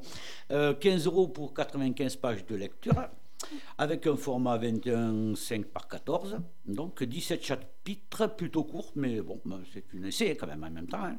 Une typographie bien aérée, bien découpée, bref, une impression d'espace ou de liberté, c'est selon. Des phrases souvent un petit peu longues, une sémantique vraiment travaillée, un rappel en fin d'ouvrage, des sources à étudier pour concevoir ce livre. C'est bien, ça, ça, ça, j'aime bien. Le rythme est rapide, l'orthographe classique, la diction très moderne. J'en ai un petit exemple que je vais donner tout de suite parce que ça m'a fait un petit peu rire et c'est pas souvent dans un essai. À la page, oui, c'est vrai, à la page 34, on dit revenons plutôt à ces histoires d'injonction pour le moment. Une injonction, c'est quoi, clairement? Alors, c'est quoi, clairement, là, c'est l'addiction des jeunes. C'est quoi hein? On pourrait dire qu'est-ce, mais on dit c'est quoi Voilà, c'est ainsi. Ben, un essai est une euh, déclaration d'idées, euh, ce n'est pas, ce pas un manque, hein. en tout cas, ce n'est pas pareil, et c'est ce qui nous plaît. Euh, le papier est agréable, de nombreux thèmes modernes, j'ai adoré. Je n'ai pas noté pas de faute d'orthographe du tout, c'est très bien. De la belle et bon ouvrage à lire si vous manquez d'idées ou de convictions. Quant aux autres, prenez-en de la graine, même si l'introduction est à mon sens un peu trop, euh, à mon sens de trop, parce que l'introduction, je ne sais pas quoi le serment, on va en parler. On n'apporte absolument rien, euh, mais vous nous direz tout à l'heure le pourquoi du comment. Et d'entrée, évidemment, j'entends les, grincements dedans, parce qu'on va ça grincer. hein, euh, là, là c'était chaud. hein. Euh, on n'a pas encore commencé le texte que la page 7. J'ai adoré, hein, je fais que, que citer. hein. On a un petit texte du livre de la jungle, là. Ah, Ça m'a bien fait marrer parce que je me demandais ce que ça voulait faire dans un essai, d'ailleurs. Mais j'ai compris après, hein, évidemment, euh, au travers, euh, bon, je suis le roi de la danse, on connaît tous la chanson. de- Mhm. Voilà, je voudrais marcher comme vous, parler comme vous, faire comme vous, c'est toujours comme vous, comme vous, comme vous. J'ai bien compris qu'il y avait la dualité homme-femme, etc. Mhm. Bon, je- je- on l'a compris, très bien. Euh, au travers donc de, de cette chanson célèbre, Madame Lécrine, que reprochez-vous à, à, Monsieur Rudyard, puisque c'est lui qui a écrit ça, Rudyard Kipling, le livre de la jungle? Alors, la chanson vient de d'avant euh, le livre de la jungle. hein. Euh, je crois qu'elle a été à l'origine aux États-Unis au moment de l'apartheid. Donc, on était dans un contexte différent. Mais effectivement, un- une volonté euh, de parité, d'égalité, de, de droit au même, au même droit. Je suis redondante. Pourquoi pas? Vous savez, vous savez que ce livre est tiré de, de indiens, le livre de la jungle. Mhm. Voilà, de contes indiens. Et là-bas, justement, puisque ça a été copié un peu comme les fables à Fontaine, hein, Fontaine euh, prenait pour exemple euh, chez, les, chez les Grecs, euh, le livre de la jungle de Rudyard Kipling a été, a été pompé sur les contes euh, de l'Inde. Et là-bas, la condition de la femme n'existe absolument pas. Je ne sais même pas si elle existe, la femme d'ailleurs. Il doit y en avoir, puisqu'ils sont nombreux, mais elle n'existe pas. Dans ce court extrait, alors, c'est un peu, comment dire, une licence, sûrement une licence poétique ou une licence littéraire. Euh, ce serait merveilleux, vivre pareil aux hommes, loin des singes ennuyeux. C'est nous, hein, c'est nous les hommes, j'ai bien compris. Pourquoi, euh, pourquoi avoir choisi cet extrait en, préambule? Cet extrait, je le choisis souvent hum, sur mes réseaux sociaux. Sur, euh, je trouve vraiment parlant par rapport à, à ce fait de ne pas accéder aux mêmes privilèges, aux mêmes droits que les hommes quand on est une femme. C'est chaud. Tout simplement. Hein. Oui, oui, oui. oui, oui, oui, oui, oui, oui, oui. C'est pas grand chose d'autre à en dire parce que voilà, ça, euh, C'est de l'introduction, alors je tique, je tique, hein, bon, c'est normal. hein. Et euh, vous montrez ainsi mon désaccord parfois, hein, veuillez bien m'en excuser. À la page 10, euh, ben, j'étais pas d'accord avec vous, Ben, c'est normal dans un livre, mais après, je le confesse, j'ai un problème qui remonte à l'enfance. C'est c'est pas moi qui parle, hein, c'est je, je, je lis, j'ai pas de Oui. problème qui remonte. Voilà, juste vers la fin. Je suis bien trop soucieuse des réactions des autres, même quand il s'agit d'une part infime d'un public, chez qui l'éducation et la politesse chez qui l'éducation et la politesse vont rarement de pair avec l'ouverture d'esprit. Et dans ce cas-là, je peux me braquer. Alors en didascalie, j'ai mis, euh, mais c'est le contraire, justement, il y en a trop. J'aurais aimé savoir euh, pourquoi, pourquoi il y en- aurait trop. Je pense que si on a, si on a l'esprit ouvert, euh, on essaye de l'avoir. Certains essayent de l'avoir, je les félicite d'ailleurs. On est nécessairement, si on a l'esprit ouvert, on est nécessairement poli. Je pense qu'on doit se mettre à la place de l'autre. Si on l'agresse verbalement, on va se faire agresser verbalement en retour. Ça, enfin, moi, c'est cette idée que, que j'ai dans la tête. Euh, du moins qu'on est bien élevé. Et euh, être bien élevé, c'est aussi être bien éclairé. Ce que, Éduqué. Oui, éduqué. Je pense que si on est éduqué, on est bien éclairé parce qu'on va s'ouvrir à différents sens artistiques, etc. etc., etc. Euh, D'ailleurs, on, on se trompe énormément. Il y a de très nombreux lecteurs, et encore plus de très nombreux lectrices, en France, mais voilà, ils ne livrent pas, ils ne lisent, ils ne lisent pas que des livres, euh, des romans. Parfois, ils lisent, euh, parfois, je dis bien, des essais. Donc, j'en viens à votre livre. Que pensez-vous de l'idée suivante? Et essayez de la développer, s'il vous plaît. Il vaut mieux un peu de tout, un- il vaut mieux lire un peu de tout que lire n'importe quoi. Hum, ben, C'est à voir, hein, je sais pas. Eh, c'est à voir. Alors, j'ai tendance à dire, quoi qu'il arrive, mais là c'est le côté formatrice qui va parler et le côté maman, il faut lire, point barre. Peu importe ce qu'on lit, il faut intégrer la lecture pour bien écrire. Euh, les problèmes d'orthographe et de grammaire, c'est un peu abstrait quand on l'apprend à l'école, il n'y a rien de mieux que lire. C'est pour ça, quand j'entends des parents, euh, oh, il dit que des BD, il dit que des mangas, mais c'est bien. Mais c'est bien, euh, parce que c'est- bien écrit, l'air de rien. Donc, Oui, oui, sûrement. ça ne peut qu'apprendre. Euh, après, c'est vrai que lire moins, lire mieux, il y a toujours ce côté élitiste, ça veut dire que quelqu'un va définir ce qu'il y a de mieux. Bon, la qualité, euh, Mais c'est subjectif. hein. c'est subjectif. Exactement. Donc, euh, peu importe. Je ne suis pas non plus le genre de mère à forcer les enfants à lire. Bon, bah, forcément, elles ont. euh, nous, on a une grosse bibliothèque et forcément, mes enfants ont grandi avec des livres. Et la- l'histoire du soir, hein, c'est important oui, aussi. oui, oui, oui. Euh, après, euh, si j'ai un enfant qui lit pas, qui écrit pas, c'est pas dramatique. Mhm. Pas du tout. Ils ont d'autres styles d'expression. Oui, oui, complètement. et voilà, il faut vivre avec son temps. Oui, d'accord. Mais oui, on m'a toujours dit, peu importe ce que tu lis, tant que tu lis. Mais bon, Après, ce qui est regrettable, par contre, pour revenir euh, Oui. à cette idée, Ouais. euh, c'est les programmes éducation nationale. On, on- on ne lit que des pseudo-lumières, bah, Ah oui. eux qui sont pour le coup absolument misogynes. Oui, c'est allumé Et même. on- allumé, oui, oui, Oui, des lumières le cas, allumées, oui. carrément. Ah oui, là. Euh, je sais pas, il n'y a, pas d'auteur contemporain, même pas, même pas un Pénac, je crois. Je crois que j'ai Oh jamais vu ça dans, Oh dans les affaires de mes, mes enfants. Euh, rien. Et ça, c'est dommage. C'est super dommage. On reste avec ces visions arriérées, littéraires, Mm. Et euh, en termes d'idées sur la société. Et ça, c'est terrible aussi. Ce qui, ce qui est affreux, c'est surtout que ces, ces auteurs un peu vieux, tout ça, c'est même pas nous qui l'avons décidé, c'est l'éducation nationale qui décide. C'est ça Oui, oui. Ben, c'est même peut-être pas notre goût du tout, Mhm. c'est eux qui décident, tout ça c'est un peu, c'est un peu tristouné. Oui, au lieu de dire à chaque élève, chaque année, choisis le livre que t'aimes et présente-le à tes camarades. Juste ça, juste ça. Pourquoi on le fait pas? Ça ferait peut-être beaucoup. Enfin, moi, je sais que tous les dimanches, je prends un sud-ouest, hein, je m'en cache pas. hein. et avec, il y a le programme télé, et puis à côté, il y a un petit bouquin qui s'appelle Féminin. Oui. Et surtout à destination des femmes. Mais, mais moi, je le prends et je le lis tout le temps, parce qu'à la première page, ou à la deuxième, il y a euh, Mari- Marianne Kaufmann qui fait un dessin, là, je me marre. C'est presque toujours un, un peu le travesti des femmes. Mais pas destiné à moi, puisque je suis un homme. hein. Et pourtant, j'adore ça. Parce qu'elle écrit très bien, elle dessine très bien. C'est un peu euh, ambigu, mais j'adore ça parce que c'est autre chose. C'est autre chose que de grandes idées, machin. C'est de l'humour pointu, machin. Bon, le reste, eh bien, écoute, le reste, c'est écrit, c'est écrit, hein, c'est dans, dans le bouquin. Donc, je crois que l'éclectisme, quand même, ça peut apporter quelque chose, quand même. Oui. Euh, Est-ce que, pour vous, je vais rajouter cette question.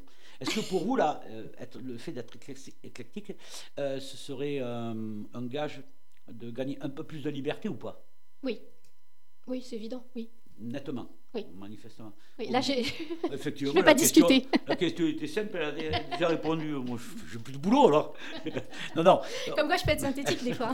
Mais oui, oui. Non, mais il est vrai que euh, le fait d'être cultivé, c'est très important.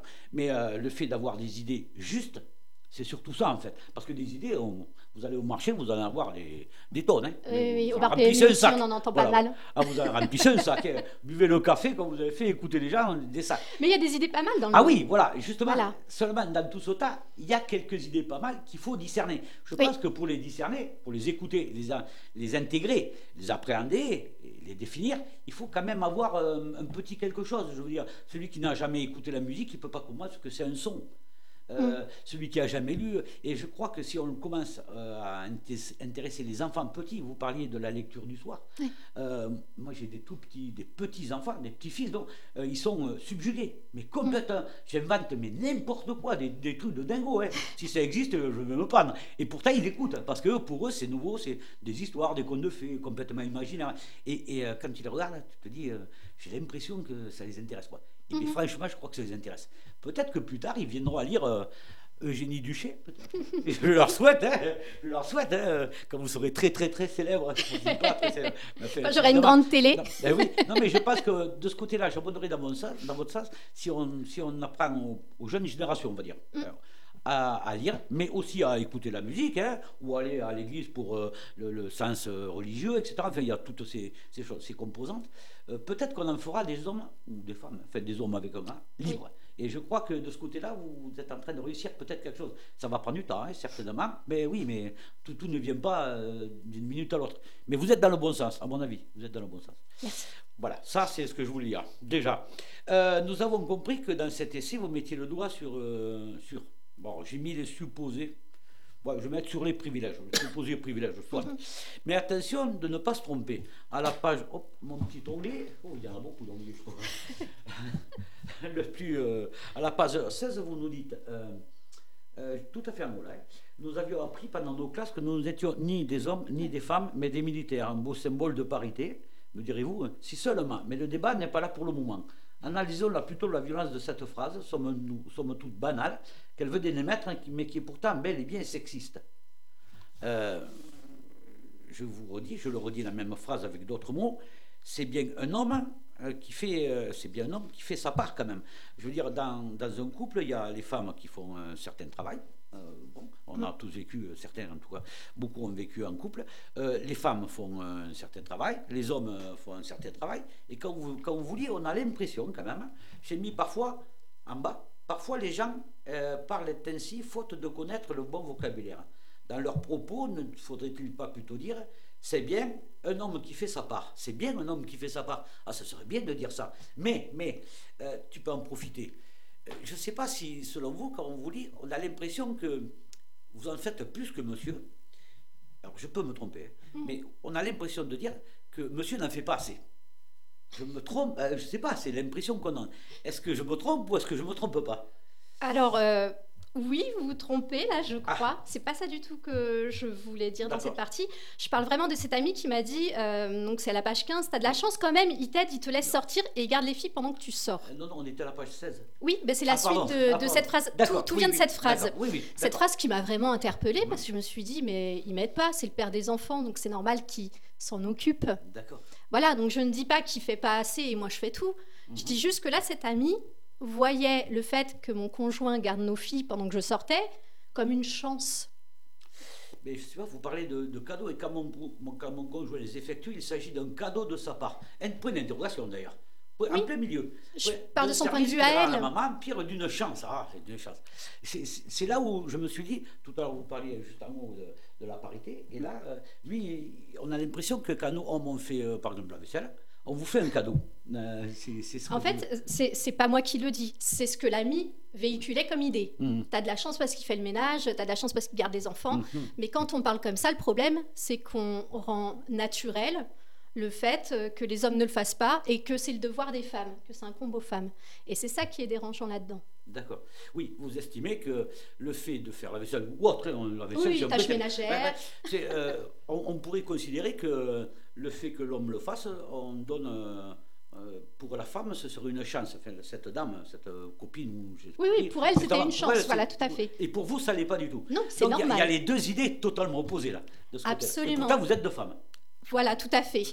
Euh, et, et ce que je lui expliquais, c'est que ça n'a rien à voir avec la chance et que ce n'est pas genré. Il n'y a pas euh, Oui, le fait d'être femme qui fait qu'on aime faire le ménage et s'occuper des enfants. faut arrêter avec ça. Il faut arrêter de dire que c'est de la chance quand un conjoint, euh, je parle de couple hétérosexuel là aussi, hein, Oui, oui, quand monsieur fait quelque chose. faut, faut arrêter avec ces discours. Ah ça banalise sinon les différences et, et le sexisme et le machisme ambiant.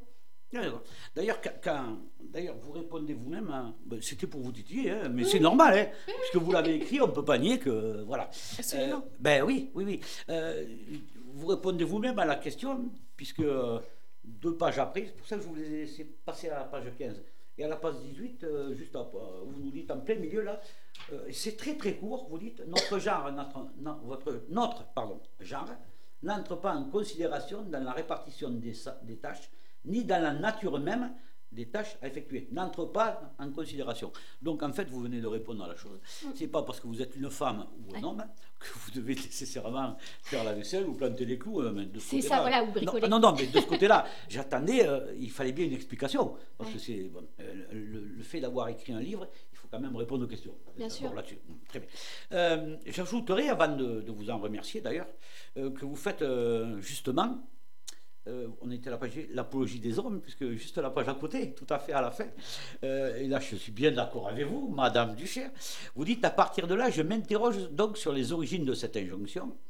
Depuis quand s'est-on dit qu'avoir un appendice appelé pénis justifiait que l'on avait moins envie de faire ou moins de compétences naturelles pour faire le ménage et s'occuper des enfants? Eh bien, madame, sachez que je vais vous répondre une chose. Je suis bien d'accord avec vous.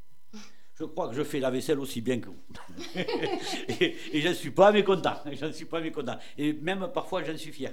Euh, il y a pas, c'est vrai qu'il n'y a aucune justification parce qu'on a un pénis, euh, on est moins de compétences. Ouais, je ne dis pas qu'on en a plus d'ailleurs, hein, je dis bien qu'on est moins de Pourquoi? Et pourquoi une femme ne planterait pas un clou comme un homme? Oui. Ça, c'est des idées Parce préconçues c'est vrai quand de on loin. parle de hein. parité, on, Ah oui. on- on dit souvent euh, ce que la femme fait Oui, plus que l'homme, mais il y a aussi ce côté un petit peu infantilisant euh, des hommes qui est il n'est pas capable de tenir un balai. Faut Oui. arrêter de déconner. Non, non, non, non, ça, c'est gentil pour personne Oui, en oui. fait. hein. Oui. D'ailleurs, le- comparer la- euh, les privilèges de la femme par rapport à l'homme, c'est un non-sens, puisqu'on pourrait très bien comparer les privilèges de l'homme par rapport à la femme. Or, ça va toujours dans le sens homme, euh, femme, homme. Et ça, ça, me, ça commence à me... Parce que j'ai une maman et deux sœurs, Mhm. j'ai une épouse et deux filles, alors euh, le problème des femmes, je ne maîtrise pas, mais je connais un petit peu, et ça commence à me saouler. Alors j'aimerais savoir, là c'est moi qui vais poser une question. Alors, moi, je suis mal payé, En, je vous en quoi, que je pourrais peut-être trouver 12% en et quoi demi de l'émission. Dans quel domaine euh, l'homme est moins privilégié que la femme? Moins privilégié? Ouais. Ah, j'en ai pas la moindre idée. Je pense pas, dans pas beaucoup de domaines en tout cas. Donc c'est peut-être pour ça qu'on n'arrête pas de le penser comme ça. Ah, oui, oui, euh, oui, on est moins privilégié. Quand j'étais gamine, la seule non. chose qu'on me disait euh, par rapport à mon frère, c'est t'as de la chance, tu feras pas le service militaire. C'était Ah. la seule chose. On Ah t'enverra pas faire la guerre. Au final, j'ai fait mon service militaire, pas lui. plus même En. Oui. Je voulais vraiment faire de la provoque, je crois. Mais sinon, je n'ai jamais vu en quoi euh, il avait moins de privilèges que nous. Euh, oui, oui, je suis assez d'accord. Je, suis- je suis assez d'accord. Mais, mais Euh, souvent, c'est vrai, quand, quand je fais des débats ou quand Oui, je- parle, euh, on me tombe dessus. Oh, et les hommes Et tu crois que c'est facile pour nous et nanana. Comme si on était en compète. Ça n'a pas lieu d'être. Oui, je serai assez d'accord. Oui, oui, je serai assez d'accord parce qu'après tout, euh, ouais, je vois pas, euh, non, je vois pas en quoi on pourrait être supérieur. Même souvent, ma femme me dit, euh, bon, enfin non, je vous dis parce qu'elle me dit, ça, ça passera pas à la radio, c'est pas, c'est pas poli, c'est pas poli. Mais euh, foncièrement, euh, là, là, sans doute raison, raison. Par contre, qu'on ait des compétences différentes, oui, on a, qu'on le veuille ou non, par nature, on a une, euh, une génétique physique qui est souvent, je dis bien souvent, peut-être plus, la masse musculaire est peut-être plus importante. Euh, les femmes sont peut-être plus souples. Je sais pas si c'est vrai, mais je fais beaucoup C'est parce qu'on nous a appris à être comme ça. Je regardais Ah. encore l'autre jour, regardez une meute de chatons. Ouais, Ils vont tous se bastonner. Ils vont tous Ouais. être physiquement pareils en étant adultes. ouais. Nous, on dit aux petites filles, fais attention, fais pas ci, fais pas ça. Un ado qui fait de la muscu, c'est normal. Une jeune fille, on va dire, arrête, après tu vas moins bien te développer. Il y a ça qui biaise tout déjà. C'est l'éducation. On sait même plus à quoi on ressemblerait si vraiment on s'était laissé naturellement grandir comme un garçon ou comme une fille. Après, euh, des hommes minces et pas très musclés, on en connaît. Des femmes musclées. Je regardais l'UFC Paris l'autre jour. euh, Bon, j'aimerais pas être un mec euh, en face de certaines nanas euh, qui se battent très très bien. Donc voilà, faut- même ces différences Oui, physiques n'ont pas lieu d'être. Oui. C'est comme les métiers physiques. Plus ça va, moins on les veut pénibles. Même la mécanique, c'est plus pénible. Oui, oui, oui, on essaye de la rendre moins pénible. Et pour les femmes, c'est plus accessible aussi si on part du principe où elles sont plus fragiles physiquement ou j'en sais rien, les petites mains. Enfin, j'ai tout entendu comme la connerie, j'ai pas d'autres mots Ah comme connerie à ce sujet. Euh, donc non, la différence physique, oui, on est particulier, oui. Euh, Il y en a une qui a ses règles et qui a des seins, euh, et il y en a un qui fait pipi debout. So what? Ah, Rien, rien du tout. Je pense pas que c'est ça qui doit justifier tout le reste. Non, je- non, je- mon propos n'était pas là. Mon, enfin, je suis complètement d'accord, hein, d'ailleurs, au demeurant. Mais mon propos était que on a euh, homme-femme, génétiquement, on a une particularité. Ça, c'est ça, je suis convaincu. Moi, j'entraîne des petits euh, au badminton, au handball aussi, etc. Euh, J'ai les moins de 11 ans, donc euh, garçon-fille, c'est mixte. Et je sais, je vois bien que quand on fait l'échauffement, les petites, elles font toutes le grand écart parce qu'elles sont très souples. Les garçons n'y arrivent pas. hein. Ah non, non, les, les, les os sont pas foutus pareil. Euh, au badminton, quand on fait les échauffements, euh, les, les garçons ils sautent là, les filles sautent beaucoup moins. Par contre, elles sautent plus longtemps que les garçons. Il y a, il y a des- des- je parle des petits, donc qui deviendront adultes plus tard. Je dis pas qu'ils sont meilleurs ou pas, je dis qu'il y a des différences. Et ça, oui, ça mais ça, je le nie pas. oui, L'homme et la femme sont différents. Après, est-ce que c'est un privilège? Non. Je vois pas pourquoi. euh, non, non, effectivement, c'est pas un privilège d'être un garçon par rapport à une femme. De ce côté-là, je vous rejoins. Je suis d'accord. À part euh, quand je vois beaucoup de mecs faire pipi dehors, n'importe où, euh, j'ai Ouais, l'impression ouais. qu'il y en a qui se privent pas vraiment. euh, ou le torse nu, c'est pareil. Hein. C'est interdit en ville, il y en a plein qui le C'est- font. C'est pas à cause de ça, c'est parce que les, en général, les garçons boivent plus de bière que les femmes. Et donc, Vous connaissez mal. Thibaut, lui, pourra bon, dire. on n'a pas le privilège de la bière, alors ça va. On pas- Et puis d'ailleurs, ici, on boit que de l'eau, vous le savez Oui, bien. là, là, on vous le savez bien. non, non, on plaisantait, mais ça fait du bien de plaisanter. Alors, un peu plus loin, vous la, la- le cas, de- justement, qui, qui vous parle bien, et puis à nous aussi d'ailleurs, hein, le cas des femmes enceintes. Ouais. Le cas des femmes enceintes. Euh, Qu'est-ce que vous nous dites Euh, Oui, c'est égocentré, mais c'est ainsi, cela arrive à tous et même un besoin. Et tout à fait en bas, vous nous dites libérer la parole et bannir les tabous est plus important à mes yeux que me taire au nom du conventionnel. Oui. Là, de, de ce côté-là, euh, ben, c'est c'est plutôt humain. Je suis... Alors, j'en ai, j'ai eu peur à un moment donné. J'ai eu peur. J'ai bien dit à un moment donné que vous confondiez le conventionnel avec la politesse, la courtoisie, l'éducation, le savoir-vivre, etc. On a, vu, on a dû vous le dire, c'est assez courant. Être enceinte avec tous les désagréments, j'imagine, puisque je ne peux que l'imaginer, euh, n'autorise peut-être pas tout quand même. Donc, Madame Duché, que pensez-vous qu'il faille, euh, est-ce qu'il fa... hum, je repars, Madame Duché, pensez-vous qu'il faille tout se dire entre- dans le c'est-à-dire, euh, par exemple, ben, là j'ai mal partout, euh, j'ai envie de, j'ai pas envie ce soir. euh, Je etc. crois surtout qu'il ne faut jamais s'interdire de dire ce qu'on veut. On, on peut euh, ne pas avoir envie de faire part de quelque chose à l'autre. Ça, c'est normal, hein, Oui, chacun parce son là, jardin privé. Libérer la parole, ça veut dire. Mais libérer la parole, oui, c'est si j'ai envie de parler, je parle. D'accord. Ne pas museler la parole, ça c'est le plus important. Oui, d'accord. Donc bannir les tabous est plus important à mes yeux, Mm. à vos yeux, euh, à vos yeux, que de me taire au nom du conventionnel. Absolument. Vous êtes prête donc, euh, vous êtes- prête à, à dire la vérité, quoi, en fait. Ma vérité, du moins. Je Oui. prétends pas avoir la Ah, non, non, mais vérité. dans un essai, dans un essai, c'est toujours la vérité de l'auteur, pas, pas Euh, oui et non, c'est pour ça que je, je- voilà, je dis souvent de mon point de vue et je Oui. donne des statistiques. Comme ça, au moins, les chiffres, les gens voilà, en font ce qu'ils veulent, il n'y a pas de souci, il y a différentes sources. Oui. Il y a des documentaires que je cite, il y a des paroles, il y a d'autres. euh, mais oui, je, je- plus ça va, je me dis à mon âge, je vais pas m'encombrer avec Oui. euh, l'envie de plaire. hein. Ça, Ah c'est oui, sûr. Oui, mais, oui, oui. Mais tout à l'heure, on parlait de liberté. Ouais. De liberté. Euh, parler, c'est-à-dire euh, quelque part aussi, euh, dire la vérité, parce que si c'est pour parler pour raconter des cracks, ça ne sert à rien, c'est nul. Donc, euh, je veux dire, parler pour dire, pour dire en tout cas une vérité, on va dire, pour faire Ouais. plus simple. Euh, Dénoncer un problème, voilà, tout du par moins. exemple, par exemple, un vrai problème en même temps, hein, sans être partisan. C'est mieux. Pour vous, c'est, j'ai l'impression, et je serais d'accord, mais c'est pas, bon, pas moi qui. Pour vous, ce serait gagner en liberté. Ouais. Mais pour moi, c'est vital surtout. D'accord. C'est-à-dire que vital, quand vous dites vital, vous parlez de ce que vous vivez maintenant et de ce que vous vivrez plus tard pour vos enfants, etc. Pour, Oui, euh, pour tous. Je, je crois qu'il oui, pour euh, l'émancipation de tout le monde. hein. Il ne s'agit pas que des femmes, en fait, mais de tout citoyen, de- des petits garçons, des petites filles, euh, des hommes, des femmes, peu importe. Enfin, et même des non-genrés. Oui. Peu importe. Il faut juste écouter les personnes. Qu'est-ce qu'elles veulent Qu'est-ce qu'elles veulent plus Qu'est-ce qui les empêche d'eux Etc. Et à partir de là, réfléchir et lancer des actions. Vous, vous dites, C'est euh, ça, libérer la parole, en fait. oui, C'est oui. pas la mienne. On s'en fiche de ce que je pense au final. C'est d'écouter tout le monde, Hum, avec ses différences, avec euh, ses volontés, avec ses propres limites. Pour résumer, dites-moi si je me trompe, euh, vous, vous nous dites que si les femmes sont plus émancipées, ce sera au service de tout le monde. Bien sûr. bien Oui, monde. oui, oui, oui. Vous êtes d'accord avec ça? Oui. Ah ben j'ai bien lu, dis donc. Ah, je suis content. Hein. Mais pas que les femmes, les hommes aussi. Oui, hein. oui, oui, Hein. oui, Je, je- ne suis pas je- contre les hommes. Bien sûr, bien sûr, bien sûr, je dis tout le monde. Donc, euh, on a bien compris que c'était un roman. Hein, ça, Un y a- essai. il y a pas...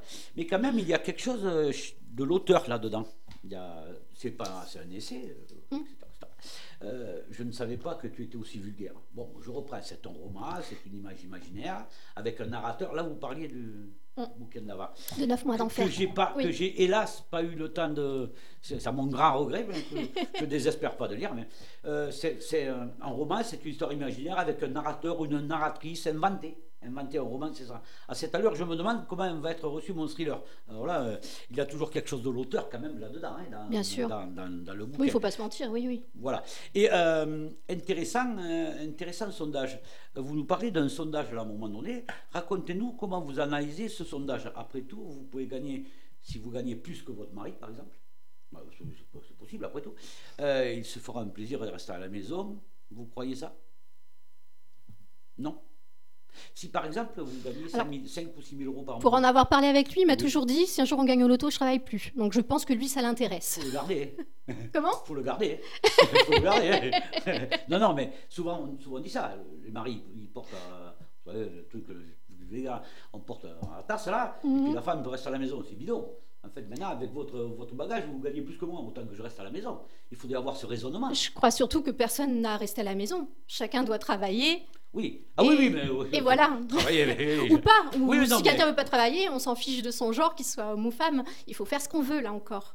Hmm. C'est pas parce que euh, je suis une femme que je dois être une femme au foyer. C'est pas parce que je suis un homme que je dois euh, gagner plus que ma femme. Justement, c'est tout ça qui a à déconstruire. Parce que l'air de rien, il y a encore des messages qui sont véhiculés et qui construisent les futures générations avec ces vieilles idées d'après-guerre. Et on est quand même. D'après-guerre.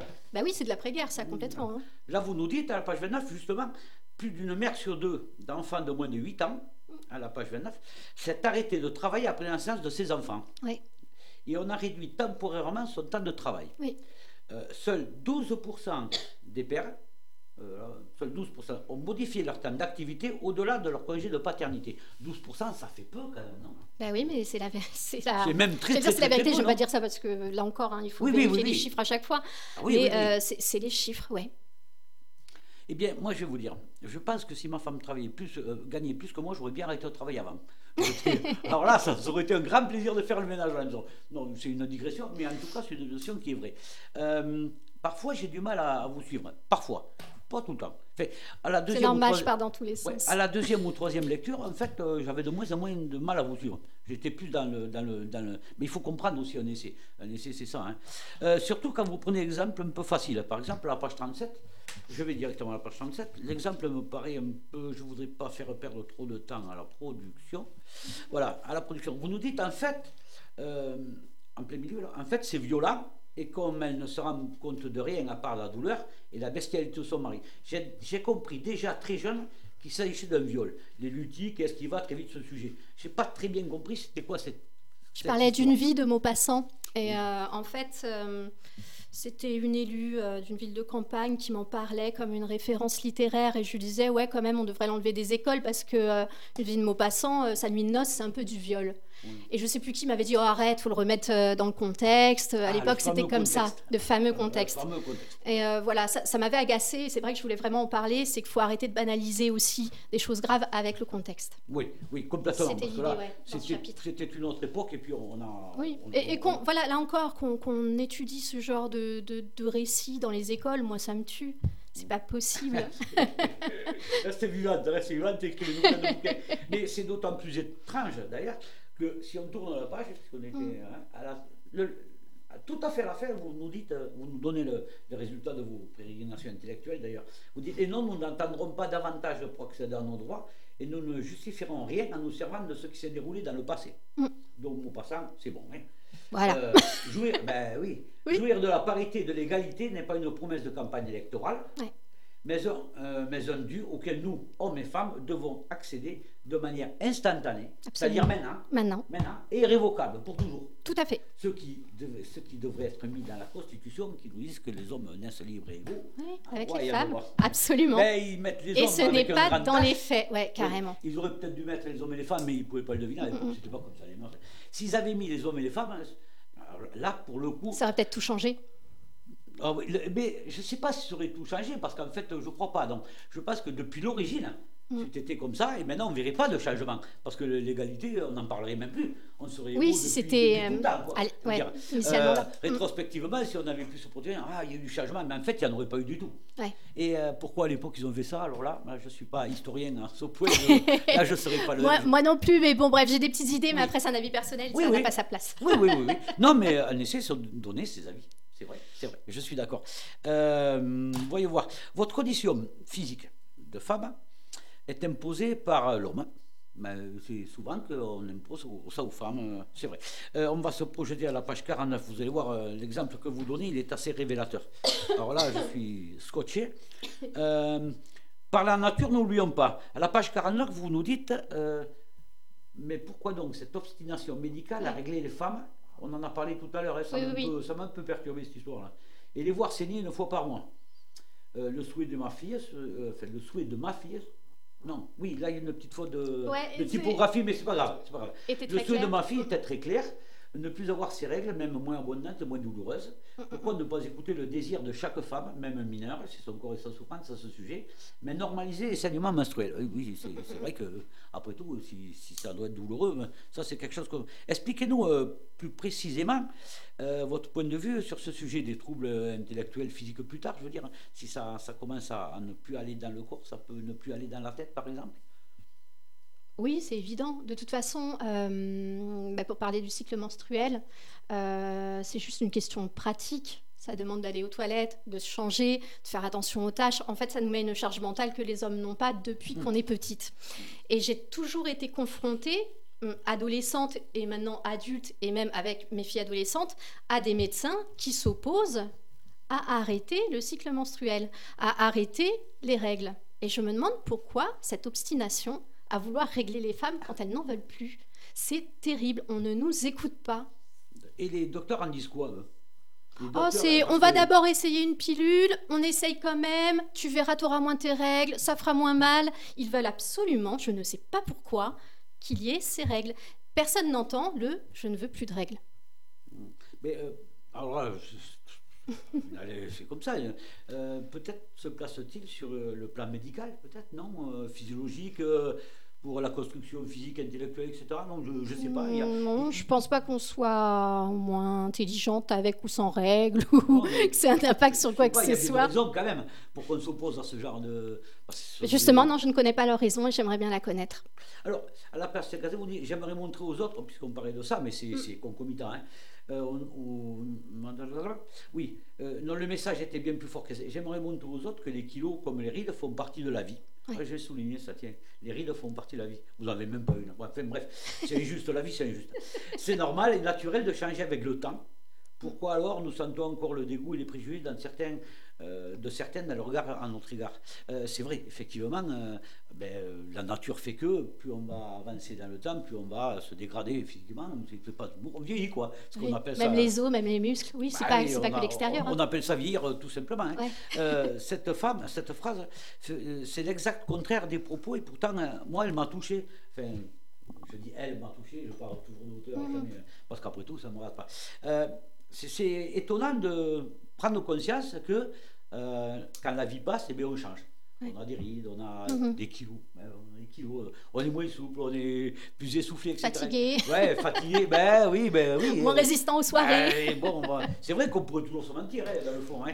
Euh, mais bon, enfin, t'as de la chance, sauf physiquement. hein, C'est le, le sous-titre du, Mm, mm, du pour les chapitre- femmes, oui. du chapitre, oui, oui, oui. Et tout ça, pour- ce sont des, des préjugés qui, je trouve, c'est quand même pas normal de penser ce genre de choses. De Bien dire- sûr.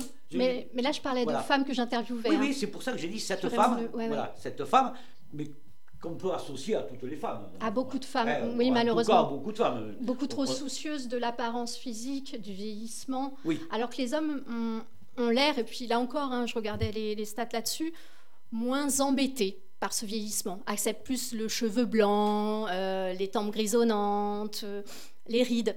Et, et alors que les nouvelles technologies euh, esthétiques, enfin techniques plutôt que technologies, euh, essayent de rajeunir la femme, Oui. de... C'est tout à fait vrai. C'est horrible ça Oui, aussi. oui. On parlait de l'extrême minceur dans les années C'est très 90. cliché, quand même. C'est très cliché. Ah Maintenant, on est dans la poursuite de euh, la jeunesse, même à 70 ans. Ça et me ben, il faut en paraître 20. C'est Ah. terrible, Non. terrible. Ça me saoule et puis en plus, Mm. c'est, en plus c'est pas vrai.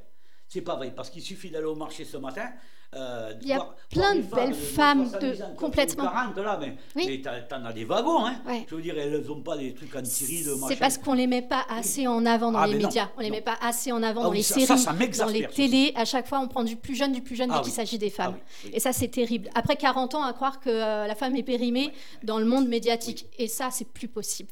Non, de mais là, j'adhère. non, mais c'est pour ça que c'était intéressant de, li- de li- de lire. Parce que vraiment, que ça m'exaspère au plus haut point. De même Mm, de voir des femmes de 25 ans ou 30 ans qui mettent des crèmes anti-rides et tout le bordel, machin, qui en fait euh, n'en ont absolument pas besoin. Il suffit, faites deux heures de sport, euh, vous allez suer de partout, les rides, il n'y en a plus. hein. À 25 ans, je parle, évidemment. Après, ben, le Et temps même s'il y a une ride, hein. c'est pas grave, c'est normal d'avoir des rides. C'est Ah oui. pas grave d'avoir euh, un bourrelet, une vergéture. Qui n'en a pas Oui. Faut arrêter. Faut Ah oui, mais bon, oui. Vous savez, il disait, euh, avant les bourgeois disaient, euh, il faut paraître, le roi l'exige. Il faut paraître. Ouais. Ça, c'était. C'est très euh, culturel. C'est Ah, c'était Ouais, c'est ouais. un, truc de dingue. Mais bon, euh, ben, on avance juste. euh, Il faut avancer. Voilà. Et là aussi, j'adhère à autre chose. J'adhère, j'adhère, j'adère. À la page 63, j'ai raté mon onglet. Ah, cap, cap, cap. Euh, voilà, page 63, qu'est-ce que vous nous dites? Euh, Vous nous dites, leur profil âgé de 25 à 70 ans, elles avaient tout un point commun, des enfants à charge et un Ah mec oui. qui s'était barré, les laissant du jour au lendemain avec charge bouche à nourrir. C'est pas sympa ça. Non. J'étais effaré par ce schéma répétitif et ce scénario perpétuel. Donc ça, c'est une horreur absolue, ce truc.